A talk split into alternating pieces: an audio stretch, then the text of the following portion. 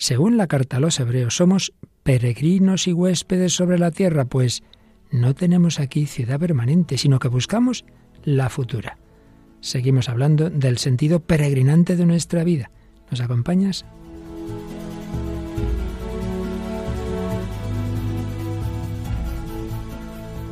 El hombre de hoy y Dios, con el padre Luis Fernando de Prada.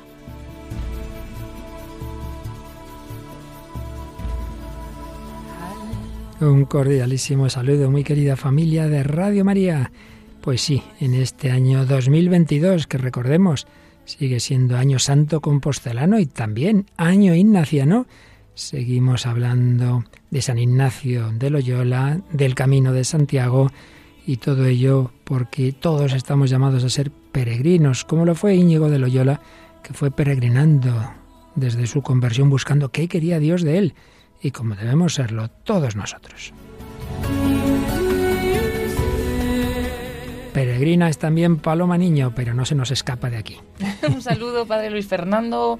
Pues no sé, hacer el camino estaría bien, el camino de ya Santiago. Ya te veía este yo año. venir, ya te veía yo venir. Como esas tartas de Santiago que decíamos, nos ha traído una religiosa aquí a la radio, tarta de Santiago, ¿verdad? Y hemos dicho, hombre, ya que vamos a hacer un programa del camino de Santiago, tomaremos un poquito de la tarta de Santiago. Sí, sí, hemos tenido que probarla para, para, bueno, para hacer bien el programa. Eso es, eso es. Bueno, pues un programa, el segundo programa que, que dedicamos en este aspecto del camino y, y, con una película documental de la que ya hablábamos el día pasado, totalmente basada en el Camino de Santiago. Sí, es la película Footprints, El Camino de tu Vida, eh, dirigida por Juan Manuel Cotelo y bueno, pues basada en un camino de Santiago real en el cual conocemos pues a los caminantes, a los peregrinos. Ya comenzábamos el día pasado a presentar esta película, pero hoy seguiremos escuchando algunos cortes de la misma. Y bueno, aunque no sea propiamente hablando de una peregrinación, pero hay una canción que habla de las dificultades de la vida y cómo hay que ayudarse en ella, cómo hay que ayudarse en una peregrinación y en un camino de Santiago. Es la canción de Aloe Black titulada Hold on Tight. Pues sí, ¿y quién es este Aloe Black? Bueno, luego nos lo cuentas. Vale. Luego nos lo cuentas. Y conocemos más al grupo Betsaida, ¿verdad? Que también para acabar con nuestra canción cristiana traemos una. Sí, escucharemos Confiados en Cristo de este grupo chileno. Y todo ello, pues, al hilo, como os digo, del sentido de la peregrinación y de San Ignacio de Loyola, que hemos tomado como un ejemplo de lo que estamos tratando en este bloque, como la gracia de Dios, la, la vida cristiana, en definitiva nuestra vocación a la santidad, cuenta con nuestra naturaleza. Y por ello estamos hablando de psicología y gracia, psicología y santidad. Bueno, y en este camino siempre nos acompañan también, peregrinan con nosotros muchos oyentes y siempre seleccionamos alguno de sus mensajes. Sí, en este caso lo hemos hecho eh, seleccionando en Facebook el mensaje de Paco Cabrera Martínez, que nos decía, Jesús es el camino, el mediador, en él todo, fuera de él nada. En Cristo, enseñados por él, nos atrevemos a llamar Padre nuestro al Todopoderoso, el que hizo el cielo y la tierra es ese Padre entrañable que espera que volvamos a él continuamente, cada uno como un nuevo y constante hijo pródigo. Eh, bueno, nos escribe desde un grupo de oración y de España y le agradecemos que nos mande este comentario. Sí, sí, además resume muy bien lo que estábamos diciendo. La peregrinación es por el camino, el camino es Jesucristo. La meta es el Padre, con Cristo, por Cristo, con Él y en Él. A ti, Dios Padre Omnipotente, en el Espíritu Santo. Pues nada, seguimos hablando de todo ello, de San Ignacio, del sentido peregrino de la vida, del camino de Santiago, con buena música, con reflexiones psicológico-espirituales que a todos esperamos que nos ayuden en esta edición 420 del Hombre de Hoy y Dios.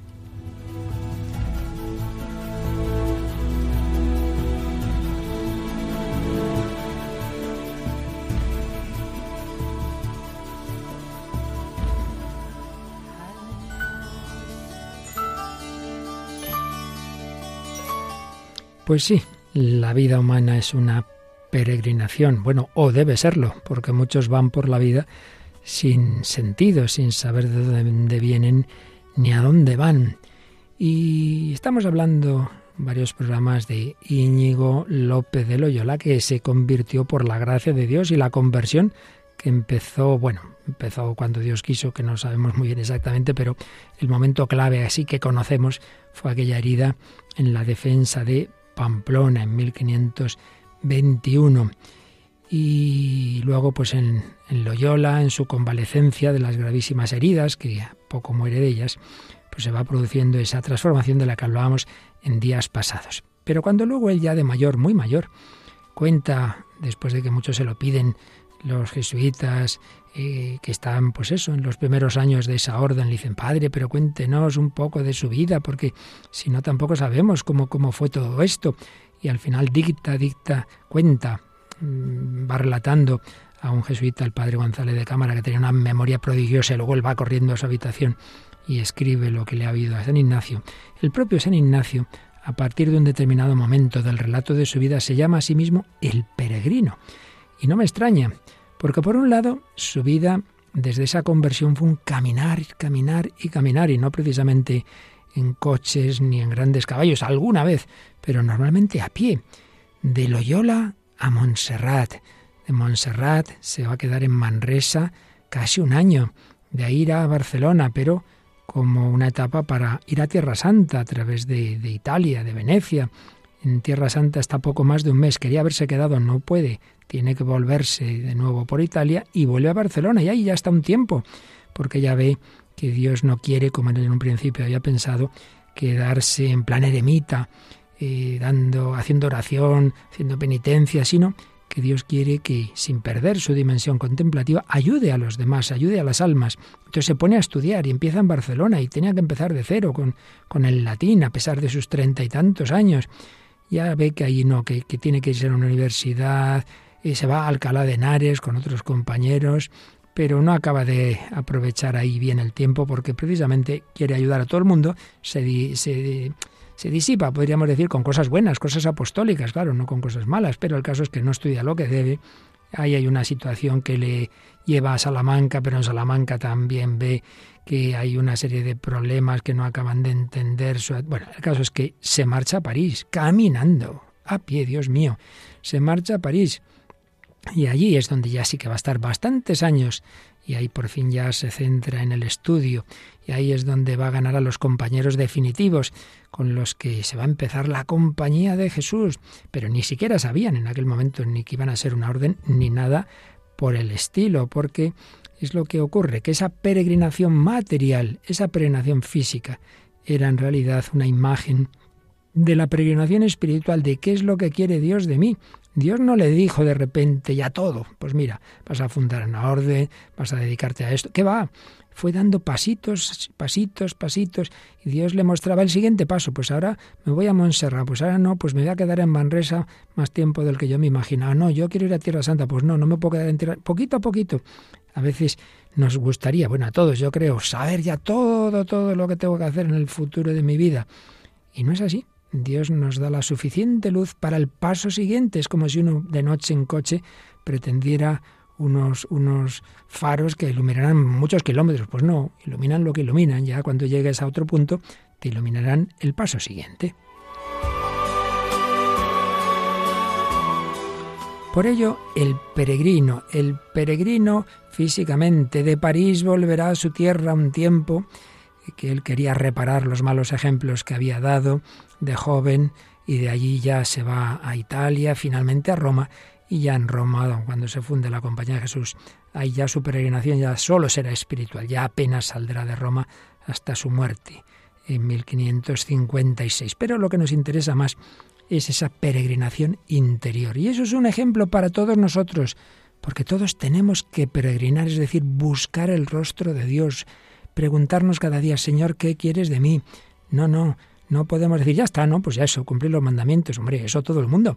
Pero luego Dios a cada uno le muestra un camino, cada uno tenemos una vocación, tenemos una misión y hay que preguntársela cada día. Por eso, peregrinos estamos todos llamados a ser. Y vamos a resumir algo de lo que escribía en una de las ediciones que se ha hecho de ese relato que San Ignacio hacía de su vida, que se llama la autobiografía, aunque no la escribió propiamente, ya os he dicho, eh, una edición que se hizo en, otro año ignaciano, en el año 1991, eh, pues se publicó una edición de la autobiografía y del diario espiritual con unas introducciones magníficas del padre jesuita Luis María Mendizábal, vasco como San Ignacio, que conocía muy bien la espiritualidad ignaciana. Y en esa introducción, uno de los puntos que señala, hablando de la espiritualidad de Íñigo, es el peregrino que camina siempre en destierro. Vamos a resumir algunas de las ideas que señalaba el padre Luis María Mendizábal.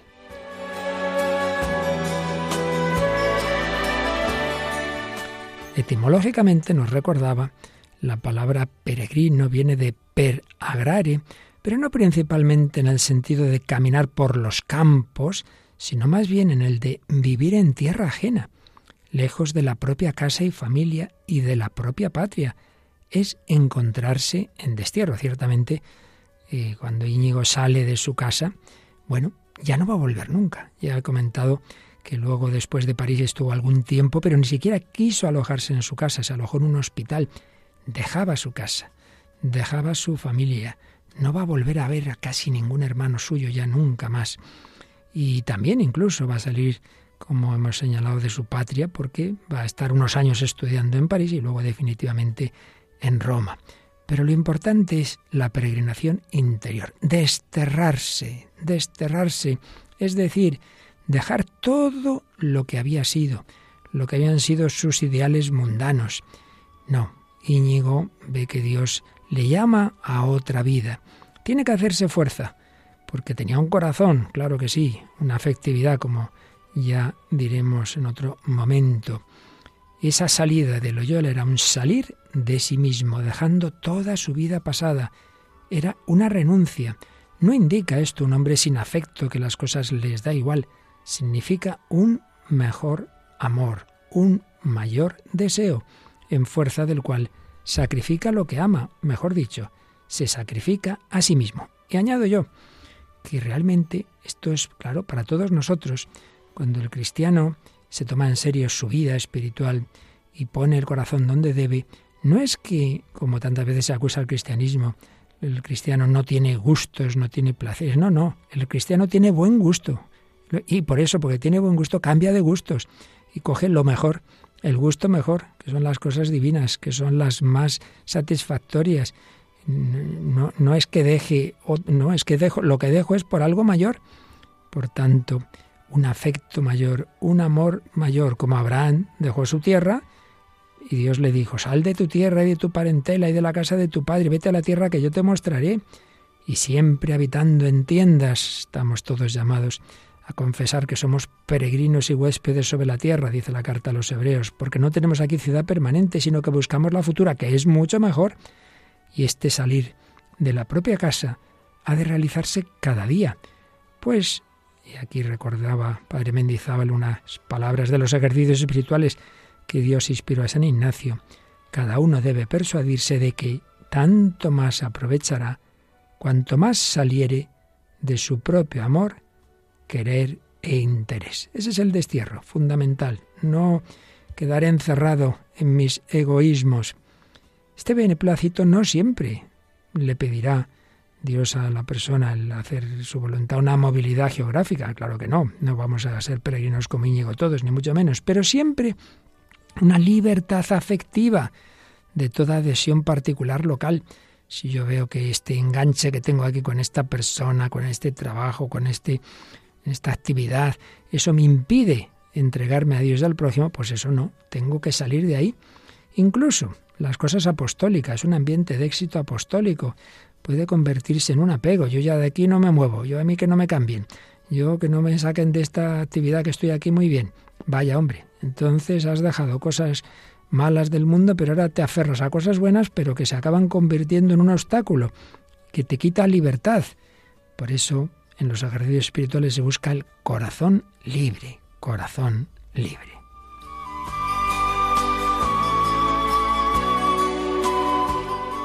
San Ignacio le daba tanta importancia a esa vocación de peregrinación que en esa orden que Dios le va inspirando, que va a fundar la Compañía de Jesús, una de las pruebas que pone a los novicios es un mes de peregrinación como él Pero no como tantas veces vamos nosotros, con todo preparadito. No, no, no. Confiando en la providencia, sin dinero, sin saber dónde se va uno a alojar. A confiar en Dios, a mendigar de puerta en puerta por amor de Dios, habituarse a las incomodidades de la comida y del dormir, y así poner la confianza con fe y ardiente amor en el Señor y no en los bienes materiales. Así peregrinó él, si leéis que vale la pena la autobiografía, lo veréis en tantas ocasiones que decían, pero ¿dónde va usted sin dinero, sin alimentos? Si, si se mete en ese barco, pero si en ese barco solo se puede ir si uno lleva ya todas las provisiones. Se fiaba de Dios. Y así lo aprendió de una manera, si cabe, más radical todavía, uno de sus primeros compañeros de París. Todos lo conocemos, San Francisco Javier, cuando él se va mucho más lejos que Íñigo, se va al extremo oriente. Y desde allí escribía en sus cartas, plasmaba esa, esa espiritualidad peregrinante y decía, mucha diferencia hay del que confía en Dios tomando lo necesario al que confía en Dios sin tener cosa, privándose de lo necesario, pudiéndolo tener, por más imitar a Cristo. Y mucha diferencia hay de los que tienen fe, esperanza y confianza en Dios fuera de los peligros de muerte, a los que tienen fe, esperanza y confianza en Dios cuando por su amor y servicio se ponen en peligros de muerte, pudiéndolos evitar si quisieren. Pues queda en su libertad tomarlos o dejarlos. Pues es lo que le pasaba a él. Nadie le obligaba a ir a determinados sitios en que le decían, no, no vaya allí, padre, que allí lo más normal es que le maten. Y entonces se fiaba de Dios. Decía, no, no, Dios quiere que vaya, yo voy. Dice, hombre, sí, también confía en Dios el que todo le va muy bien allí en Europa. Dice, pero no, lo mismo. Aquí es donde se ve si realmente uno tiene esa esperanza en solo Dios. Paréceme que los que en peligros continuos de muerte vivieren por solo servir a Dios, en poco tiempo vendrán a aborrecer la vida y desear la muerte para vivir y reinar para siempre con Dios en los cielos, pues esta no es vida, sin una continua muerte y destierro de la gloria para la cual somos criados. Y es que no lo olvidemos que se nos olvida. Nuestra peregrinación debe alcanzar ese destino el cielo. Y si estamos tan aferrados a la tierra que se nos olvida eso, hemos olvidado cuál es el sentido de nuestra vida. Peregrinos en busca de contemplar para siempre el rostro de Dios.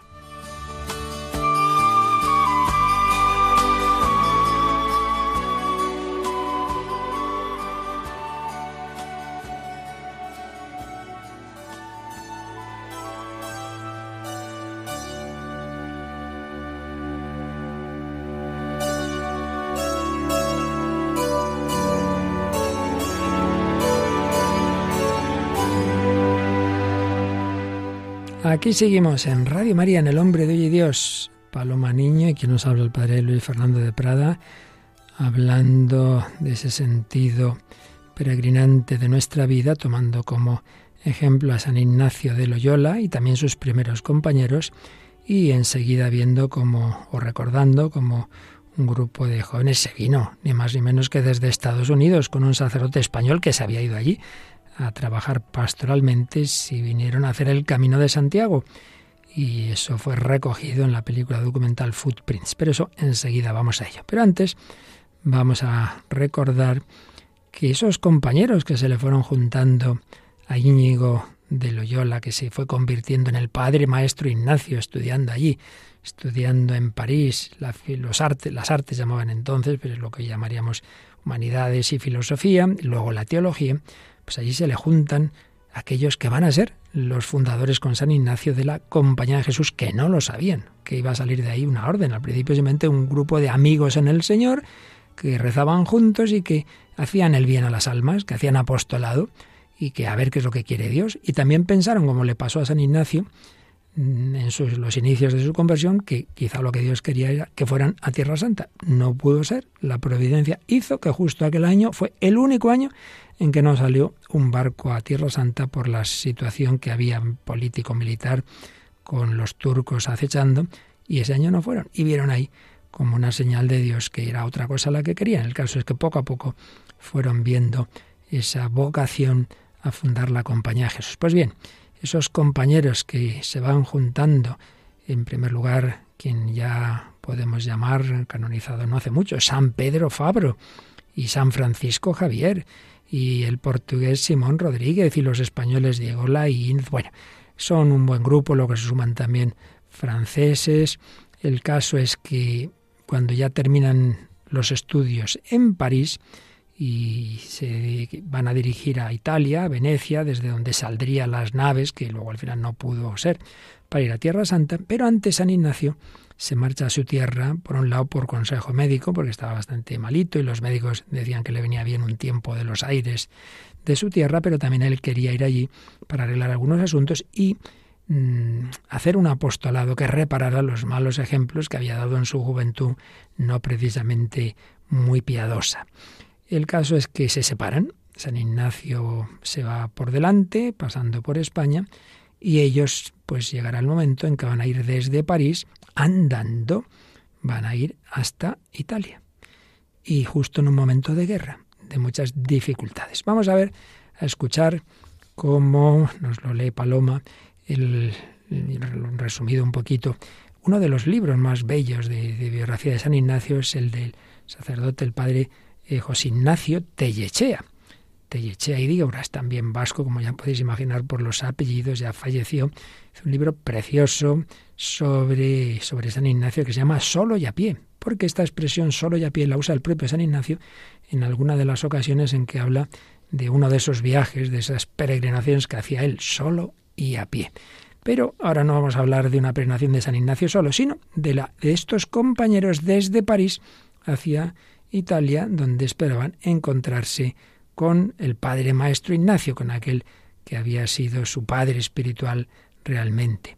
Bueno, pues Paloma Niño nos, nos lee un poquito resumida la, el relato que hace Tellechea de esa peregrinación. Por evitar la Provenza y Lombardía, que eran escenario de guerra, tuvieron que optar por un itinerario más largo y penoso a través de Lorena, Alemania y los Alpes. Al terminar ese día se encontraron con unos soldados y campesinos en el camino, que les preguntaron quiénes eran, de dónde venían y a dónde iban. Los franceses del grupo se adelantaban a responder en nombre de todos. Somos estudiantes de París. ¿Carmelitas monjes o clérigos? les preguntaron de nuevo. Una viejecilla atajó a los soldados. Dejadles, van a reformar alguna provincia. En medio de la risa general les dejaron proseguir. Iban vestidos con las ropas talares de los estudiantes, con sombreros de ancho vuelo y con bordones en la mano. Cada uno llevaba terciado un bolsón de cuero con su Biblia, breviario y cartapacios, y colgado al cuello un rosario. Para caminar levantaban sus ropones y los sujetaban al cinto. Al evocar la escena cuarenta años después, Simón Rodríguez rememora vivamente la inmensa confianza en Dios de aquellos viajeros y su indecible alegría. Vivían una auténtica fiesta, y no les parecía que pisaban con los pies la tierra. Caminarían juntos y a pie. Durante la caminata iban frecuentemente rezando. En Francia los persiguió la lluvia, en Alemania la nieve. Éramos novicios en caminar, dice la Inés. El itinerario seguido fue Mu, Mes, Nancy, Basilea, Constanza, Tirol, Trento, Venecia. Fue azarosísimo el paso por Lorena, invadida por tropas francesas. Por apartarse del grupo, el maestro Simón tuvo que pelear a brazo partido con un campesino, empeñado en arrastrarle donde una hermosísima moza. Tres días le costó ganar Alemania y acogerse al dominio de Carlos V llamados por los gobernadores, dijeron que eran estudiantes de París que se dirigían por devoción a Loreto. La respuesta la repitieron más de una vez, pero en alguna se vieron obligados a aguantar la befa de algún protestante. Si el frío y la nieve les atenazaban el cuerpo, les encogía el alma el contacto directo con el protestantismo. Rotos por las inclemencias del tiempo, llegaron a Basilea, donde pasaron tres días y discutieron en defensa de la fe católica. Ignorando la lengua nativa y los caminos, más de una vez se perdieron. En una de estas ocasiones llegaron de noche a un pueblo protestante, que celebraba la boda de su cura, con grandes músicas y banquetes. Peor lo pasaron en Weinfeld, donde el cura casado llevó las de perder en la discusión y les amenazó con meterlos presos. Tras una noche de angustias en que pensaron ya en morir, un joven compasivo los sacó del peligro antes del alba, encaminándolos al otro lado del monte Ondberg, Constanza era una ciudad enteramente protestante, donde con dificultad pudieron celebrar en una iglesia extramuros, no sin que los asistentes tuviesen que pagar una tasa. Antes de llegar a Lindó, una viejecita les salió junto al lazareto, dando gritos de emoción y abalanzándose a besar los rosarios que llevaban al cuello. Luego les enseñó un montón de manos y cabezas de imágenes de santos destrozadas, que ella guardaba piadosamente, y más tarde les acompañó hasta las puertas de la ciudad, exclamando sin cesar Aquí tenéis hombres cristianos. Me habían mentido al decirme que todo el mundo había abrazado vuestros errores. Era una anciana resistente, a la que nada ni nadie pudo arrancarle de su antigua fe. En lo más crudo del invierno, el grupo pasó por Felkies, Innsbruck, Brenner, celebró las Navidades en el Tirol y por Bolzano y Trento descendió hacia Castelfranco y Mestre. Por fin, Venecia. Era el 8 de enero de 1537. El encuentro con Maestro Ignacio les produjo inmenso gozo. Inmenso gozo, el encuentro con el Padre Maestro Ignacio, que será el final de la prenación de la vida, el encuentro con Jesucristo. Bueno, ¿qué te ha parecido, Paloma, esto que nos has leído tan bonito? A ver, muy bonito e impresionante, porque la verdad es que iban de un sitio a otro. Eh, bueno, ellos por lo menos iban justo, juntos, que Ignacio iba solo y a pie, ellos juntos y a pie, pero bueno, y todo lo que tuvieron que encontrarse ¿no? en, el, en el camino, el problema con ese sacerdote. Eh, también, pues dice que incluso en un lugar tiene que llegar a las manos porque querían llevarle con una moza a uno, a uno de ellos. y, bueno, y luego muy interesante también el testimonio de, de esa anciana, ¿no? que había mantenido la fe a pesar de que se habían llevado a todos a, a, otras ideas, ¿no? Y ella había estado ahí, incluso guardaba las imágenes destrozadas, decía, ¿no? Y es que, por si alguno no entiende algunas de las cosas que ahí se ha contado, hay que tener en cuenta que estamos en plena ruptura protestante, justamente cuando se está extendiendo el protestantismo, sobre todo por Alemania, y claro, que uno de los dos o tres de los aspectos que implicaba esa ruptura han salido indirectamente. Por un lado, cuando dicen que van a Loreto, se ríen de ellos, porque Loreto es un santuario mariano. Mm. Y claro, precisamente, pues no era precisamente la Virgen el punto fuerte de esa ruptura protestante. También rechaza Lutero el celibato de los sacerdotes. Por eso se nos habla de la boda de un cura y de ese otro casado, y que entonces se pelea con ellos y, que quieren llevar a uno de ellos a, ver a una moza muy, muy hermosa, a ver si consiguen atusarlo, ¿verdad?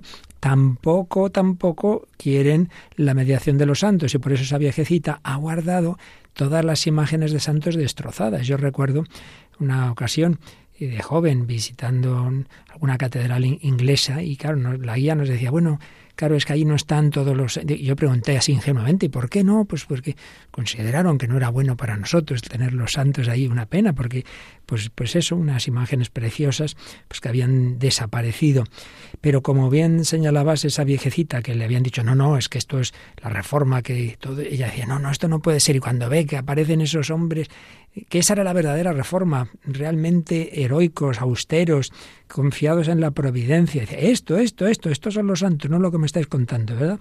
Y para hacer esa peregrinación, en oración, en silencio, afrontando todas las dificultades, tanto de tipo físico, las inclemencias fuertes del tiempo, pues claro, una cosa es ir en coche y otra cosa es ir a pie, entre la nieve, el hielo, la lluvia, sin un paraguas ni nada que se le pareciera y sin nuestros impermeables precisamente, ¿no? Pero se ayudaban. ¿Y qué actitud tenían? Fíjate que lo cuenta uno de ellos, el país Simón Rodríguez, la confianza en Dios y la alegría, que estaban llenos de alegría, llenos de alegría a pesar de las dificultades. Y esto pues me ha recordado a los magos, claro, los magos también se reirían de ellos, ¿para dónde vais, hombre? ¿Dónde vais? Siguiendo una estrella. Bueno, pues sí, seguían la estrella para encontrarse con Cristo y dice cuando vieron otra vez la estrella brillar sobre eh, Belén, se llenaron de inmensa alegría, como ellos iban llenos de alegría. Bueno, pues esa es la peregrinación. Y también se llenaron de alegría cuando llegaron a Santiago Paloma ese grupo de jóvenes que tú conoces del que empezamos a hablar la semana pasada. Sí, es el documental, la película Footprints, El camino de tu vida, del año 2016 y dirigida por Juan Manuel Cotelo, pero eso, pues una película documental, es decir, que los jóvenes son, son reales, ¿no? No interpretaban, sino que lo que hizo esta película documental es seguirles haciendo el camino de Santiago a 11 jóvenes que venían desde el desierto de Arizona eh, viajaron hasta España para realizar ese camino durante 40 días y mil kilómetros, acompañados por un sacerdote, por el padre Sergio Muñoz Cita, que es el que pues les animó ¿no? a hacer este camino que no les prometía pues que iba a ser fácil, pero sí que pues les iba a cambiar la vida, ¿no? y que iba a ser muy importante para su vida, un viaje físico y espiritual que realmente pues fue capaz de cambiar la vida de estos chicos para siempre. Ya en la semana pasada oíamos varios cortes de este documental, por tanto, si alguno no lo oyó, pues que se lo oiga para situarse mejor. Pero vamos a escuchar lo que relata uno de ellos justamente de, esa peregrinación, las dificultades, así como nos acabas de contar, pues algunas de las dificultades que tuvieron los compañeros de San Ignacio en esa también larguísima peregrinación, más o menos, pues bueno, una distancia sería parecida eh, la que ellos hicieron, pues vamos a escuchar eh, cómo cuentan los momentos duros que pasaron en ese camino de Santiago, uno de ellos.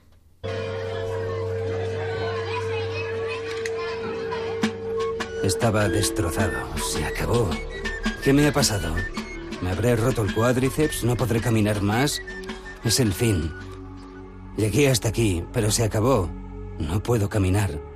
No sabía qué hacer, si llorar, quejarme, enfadarme.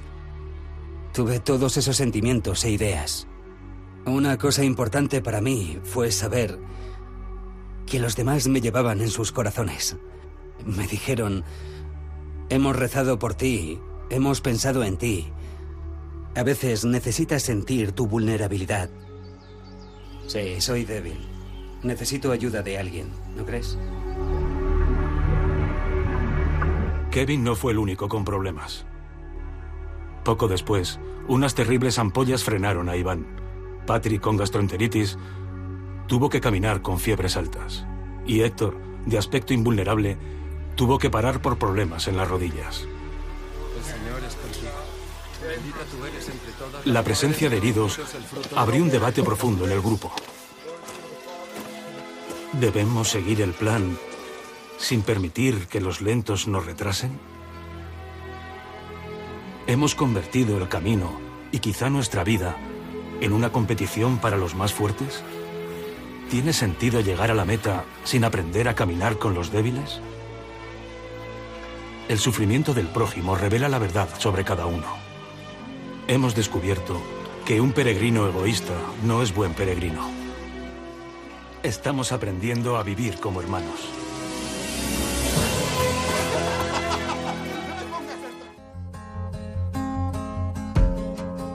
Desde hoy, queremos caminar al servicio del más débil, enfermo o solitario del grupo.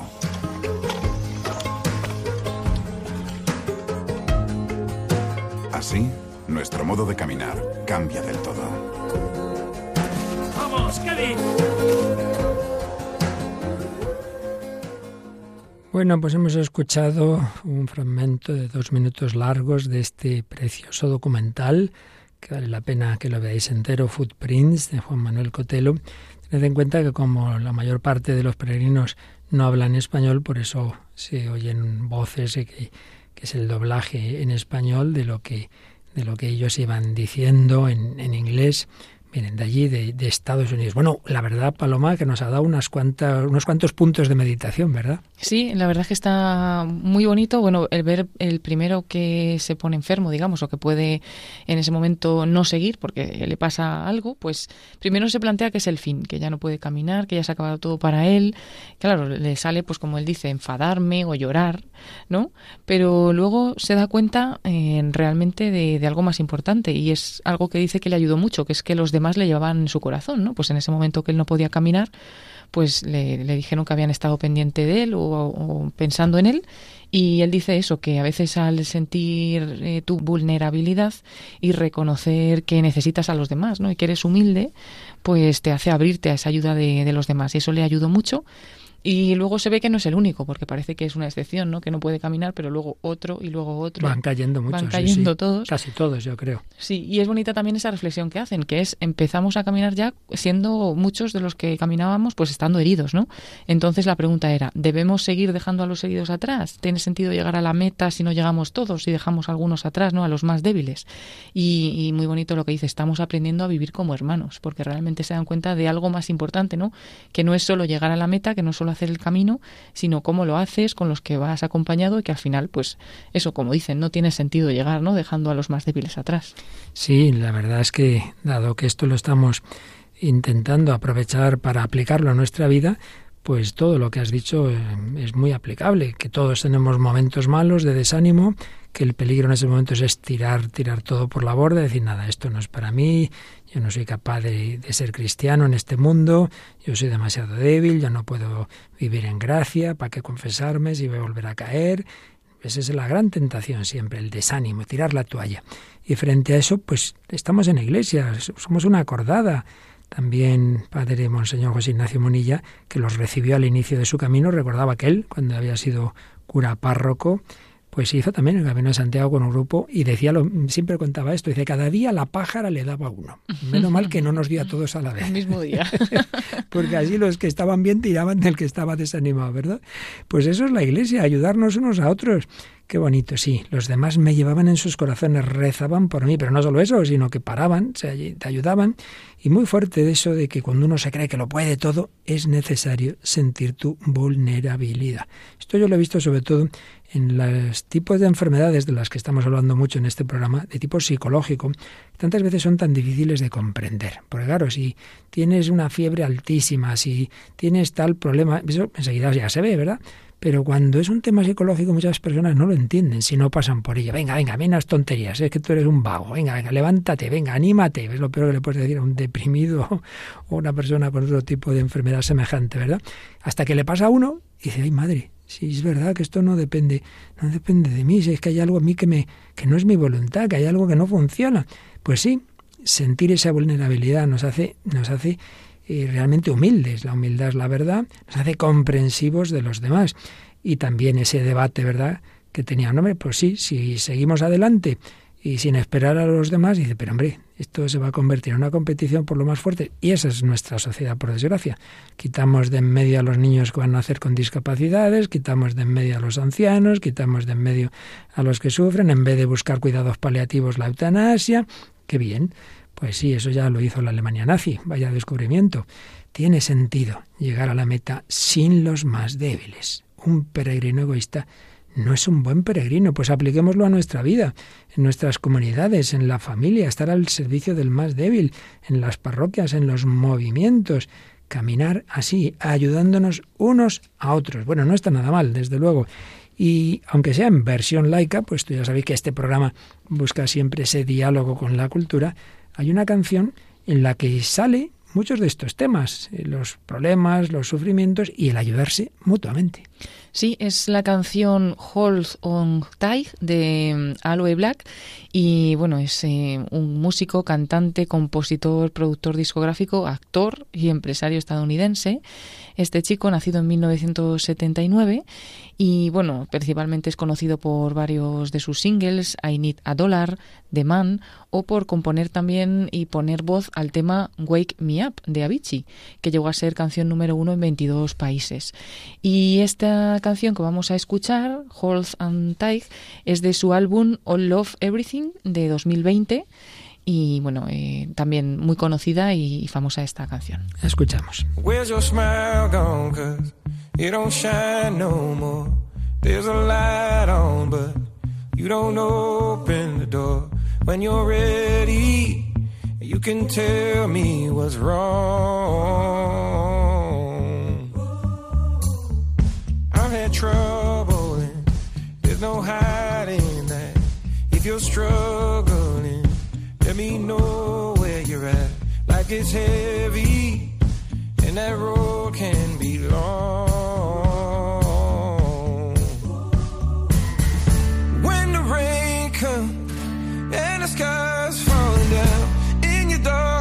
out when there's no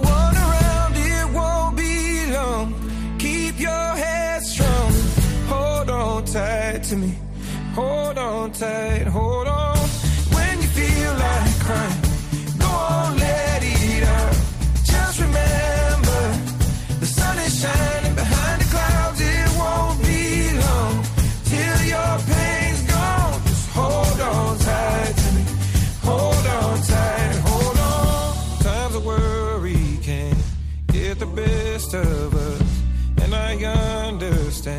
how you could lose your trust. Let me show you that here is where you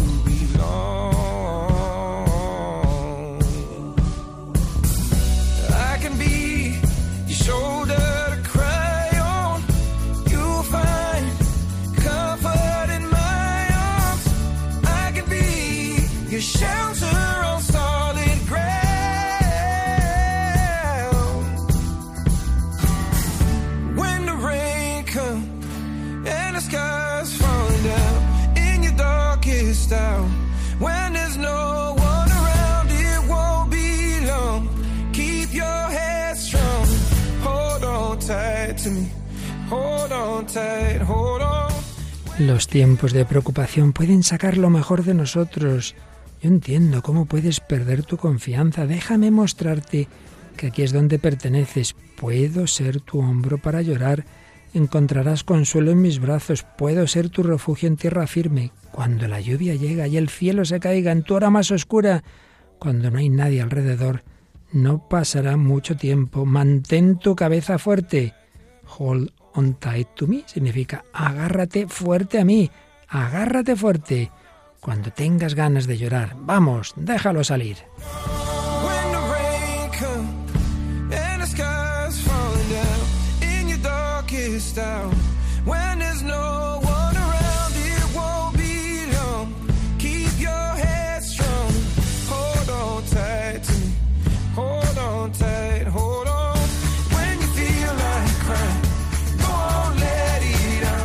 Solo recuerda, el sol brilla detrás de las nubes. No pasará mucho tiempo hasta que tu dolor desaparezca, así que agárrate fuerte a mí.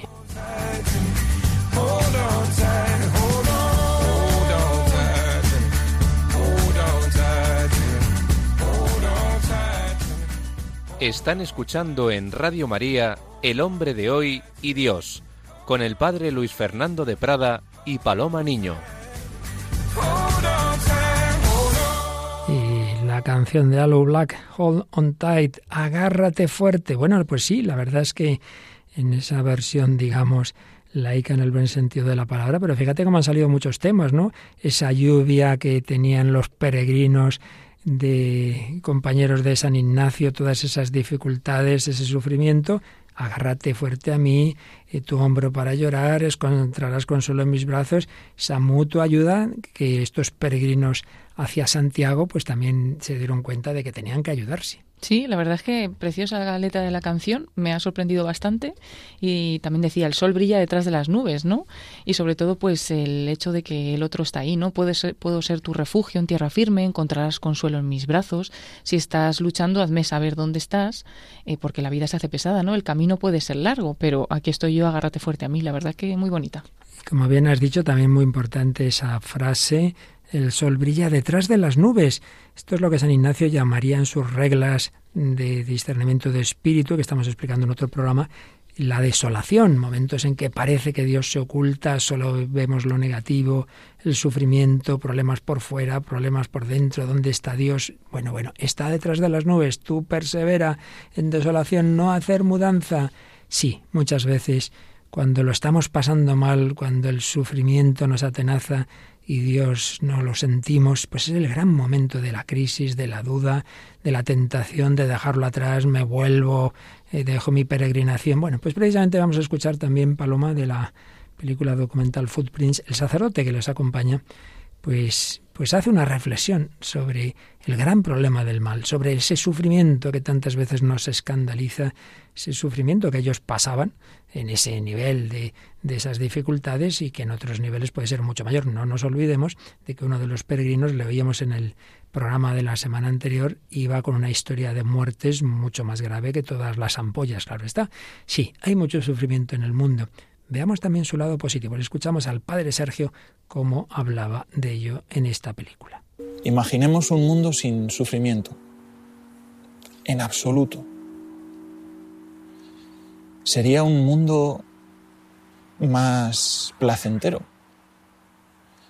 pero sería un mundo mejor, que nos quitaran la posibilidad de hacer cosas sacrificadas por amor a otras personas, que nos quitaran además la posibilidad de crecer interiormente por medio de esos obstáculos que todos tenemos que superar. Sinceramente yo en un mundo así, pues no querría vivir tampoco. Yo tenía un profesor que decía, el sufrir pasa, el haber sufrido permanece. El sufrimiento lo experimentamos todos, pero el fruto del sufrimiento, cuando hemos sido capaces de darle un sentido, eso queda ahí. Que a veces hemos tenido que pasar por momentos duros y difíciles para experimentar un gozo que no habríamos sentido ni experimentado si no hubiéramos pasado por ahí. El sufrimiento no le gusta a nadie, eh, pero el sufrimiento nos ayuda a madurar. Bueno, pues unas breves pero sustanciosas reflexiones de este sacerdote que tú conoces porque es de tu tierra conquense, ¿verdad, Paloma? Sí, sí, es conquense, aunque bueno, sigue por allí por Arizona, así que a unos cuantos kilómetros. Unos cuantos, sí. Bueno, y de esas enseñanzas, ¿en cuál te has fijado más de lo que ha dicho el padre Sergio? Bueno, primero plantearnos eso, un mundo sin sufrimiento, que todo el mundo dice que no quiere, nadie quiere sufrir, ¿no? Pero en realidad nos hemos planteado eso, porque si lo piensas así, ¿no? No tendríamos, dice él, posibilidad de hacer cosas sacrificadas por los demás, tampoco tendríamos la oportunidad de crecer, de ese crecimiento que te da también el haber sufrido. Y luego muy bonita esa frase que dice, el sufrir pasa, el haber sufrido permanece y siempre se va a convertir en algo bueno siempre que le hayamos dado un sentido, ¿no?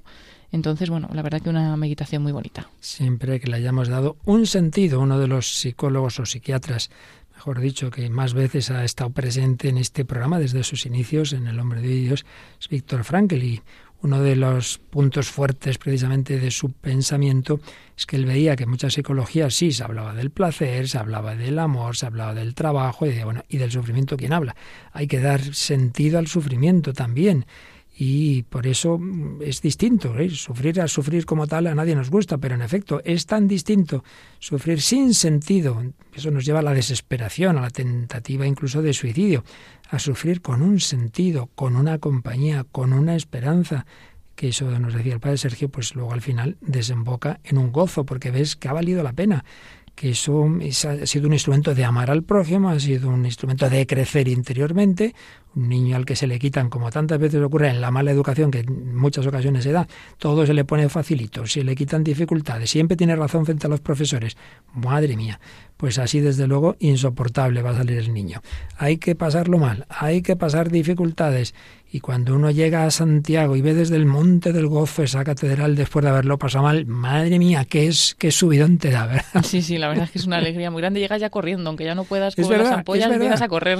Es verdad, de hecho yo recuerdo en la JMJ del 89 que nos encontramos ahí con San Juan Pablo II, entré de la mano de un, del brazo de un chico con una serie muy seria, luego ha ido más, discapacidad y que bueno, pues ahí eso como medio o sin medio, cojeando, agarrados, ayudándonos, y, yo con ampollas, pero bueno, lo mío no era nada, él sí que tenía unos problemas muy serios, ¿no?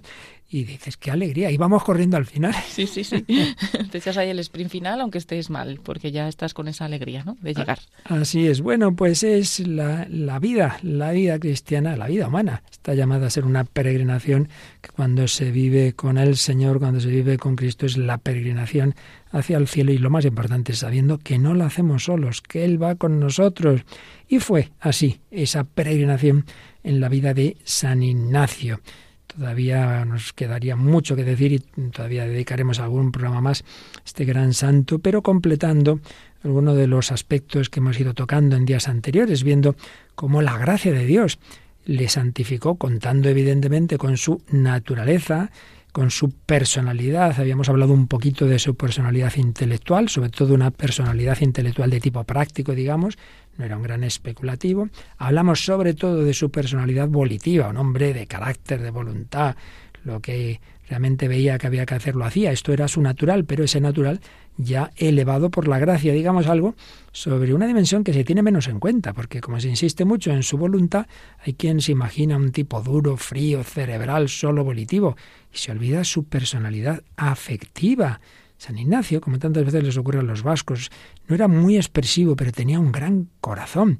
Ya en aquella ocasión en que, que piensan que aquel pobre al que le había dado sus vestidos, piensan que que se los había robado y lo detienen. Cuando él se entera, dice que le saltaron las lágrimas de los ojos de compasión del pobre. No, no, no era un hombre frío con sus súbditos. Cuando ya se funda la compañía era maternal, dicen, el trato sobre todo con los enfermos. Se ve también en las cartas. Y quería ver la sonrisa en los labios de los que lo rodeaban, nos dice el padre Alejandro Roldán, que, que estudió la psicología de San Ignacio. Celebraba las bromas fraternales que se intercambiaban sus súbditos. Él no era muy chistoso como si lo podía ser San Felipe Neri, pero se alegraba de ver todo eso. Tenía una gran emotividad, claro que sí. Incluso pues ese detalle tan simpático que hay en su vida que hay un, enfermo, pues sobre todo triste, muy triste, y lo va a visitar y le dice que lo único que le alegraría era que San Ignacio bailara algo de su tierra. El pobre ya San Ignacio, ya todo un hombre venerable, lo hizo. Solo le pidió una cosa, que no se lo pidiera nunca más. Bailó un, zorcico, algo de, de su tierra, ¿verdad? Así que nada de frío, era un hombre muy afectivo. Y eso que estaba en su naturaleza lo va a poner en su doctrina. Es muy importante esa famosa frase suya. No el mucho saber harta y satisface el ánima, sino el sentir y gustar las cosas interiormente.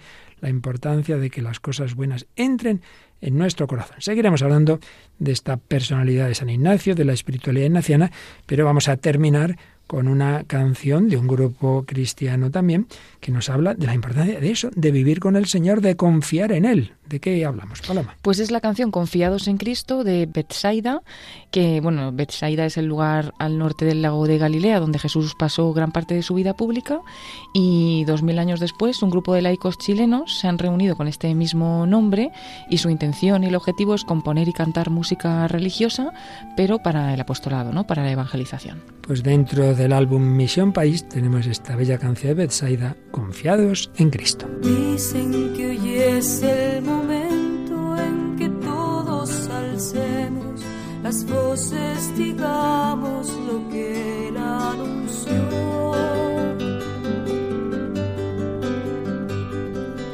Hoy es el día en que nacen anhelos y un grito en el alma despierta la necesidad de compartir a Cristo Jesús y emprender un camino que llegue a la luz.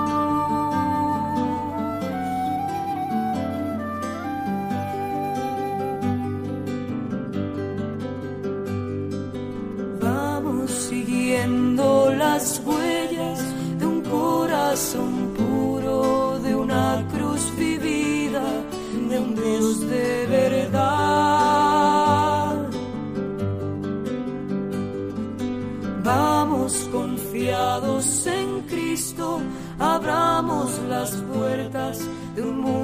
apagado que no vive en paz.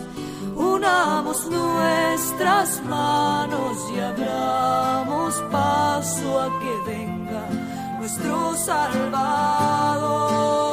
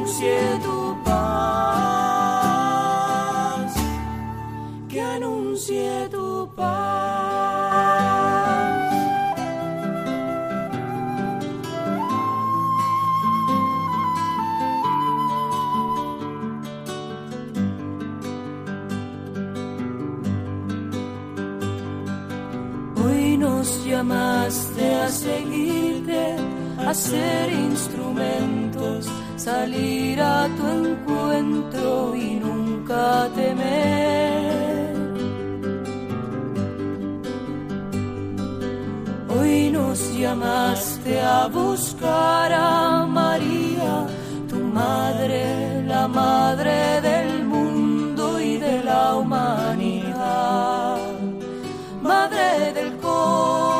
corazón desde este Chile y madre de nuestro profundo ideal.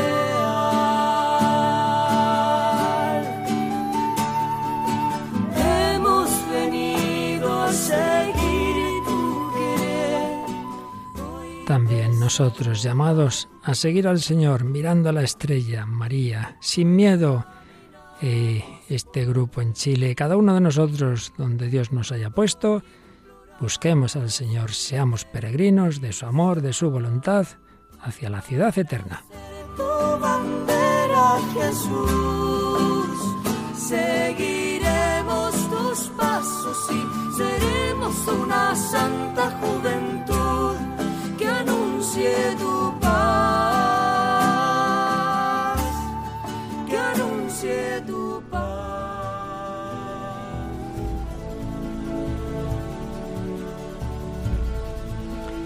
Una santa juventud, una santa madurez o ancianidad. San Ignacio fue peregrinando y allí, en la ciudad eterna, como lo solemos llamar a Roma, entró en la ciudad eterna del reino de los cielos, la Jerusalén celestial, a la que todos estamos llamados.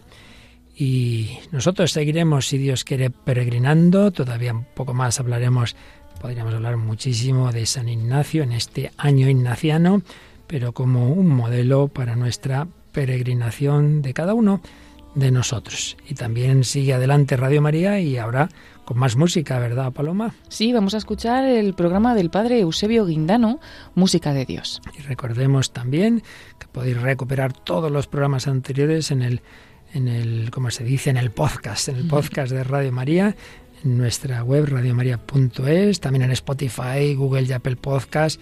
Ahí están todos los programas de Radio María y por supuesto los ya más de 11 años del hombre de hoy y Dios y que siempre nos gusta recibir vuestros comentarios. Sí, pueden mandarnos un correo electrónico a el hombre de hoy y Dios arroba radiomaria.es o también acceder a las redes sociales, en concreto a Facebook y buscar el nombre del programa, el hombre de hoy y Dios y en esa página pues pueden hacernos también los comentarios que quieran a las distintas publicaciones pues unidos en esta peregrinación de la vida con María y en Radio María.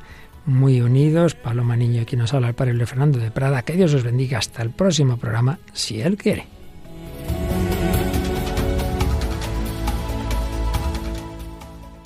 Así concluye El hombre de hoy y Dios, un programa dirigido en Radio María por el Padre Luis Fernando de Prada.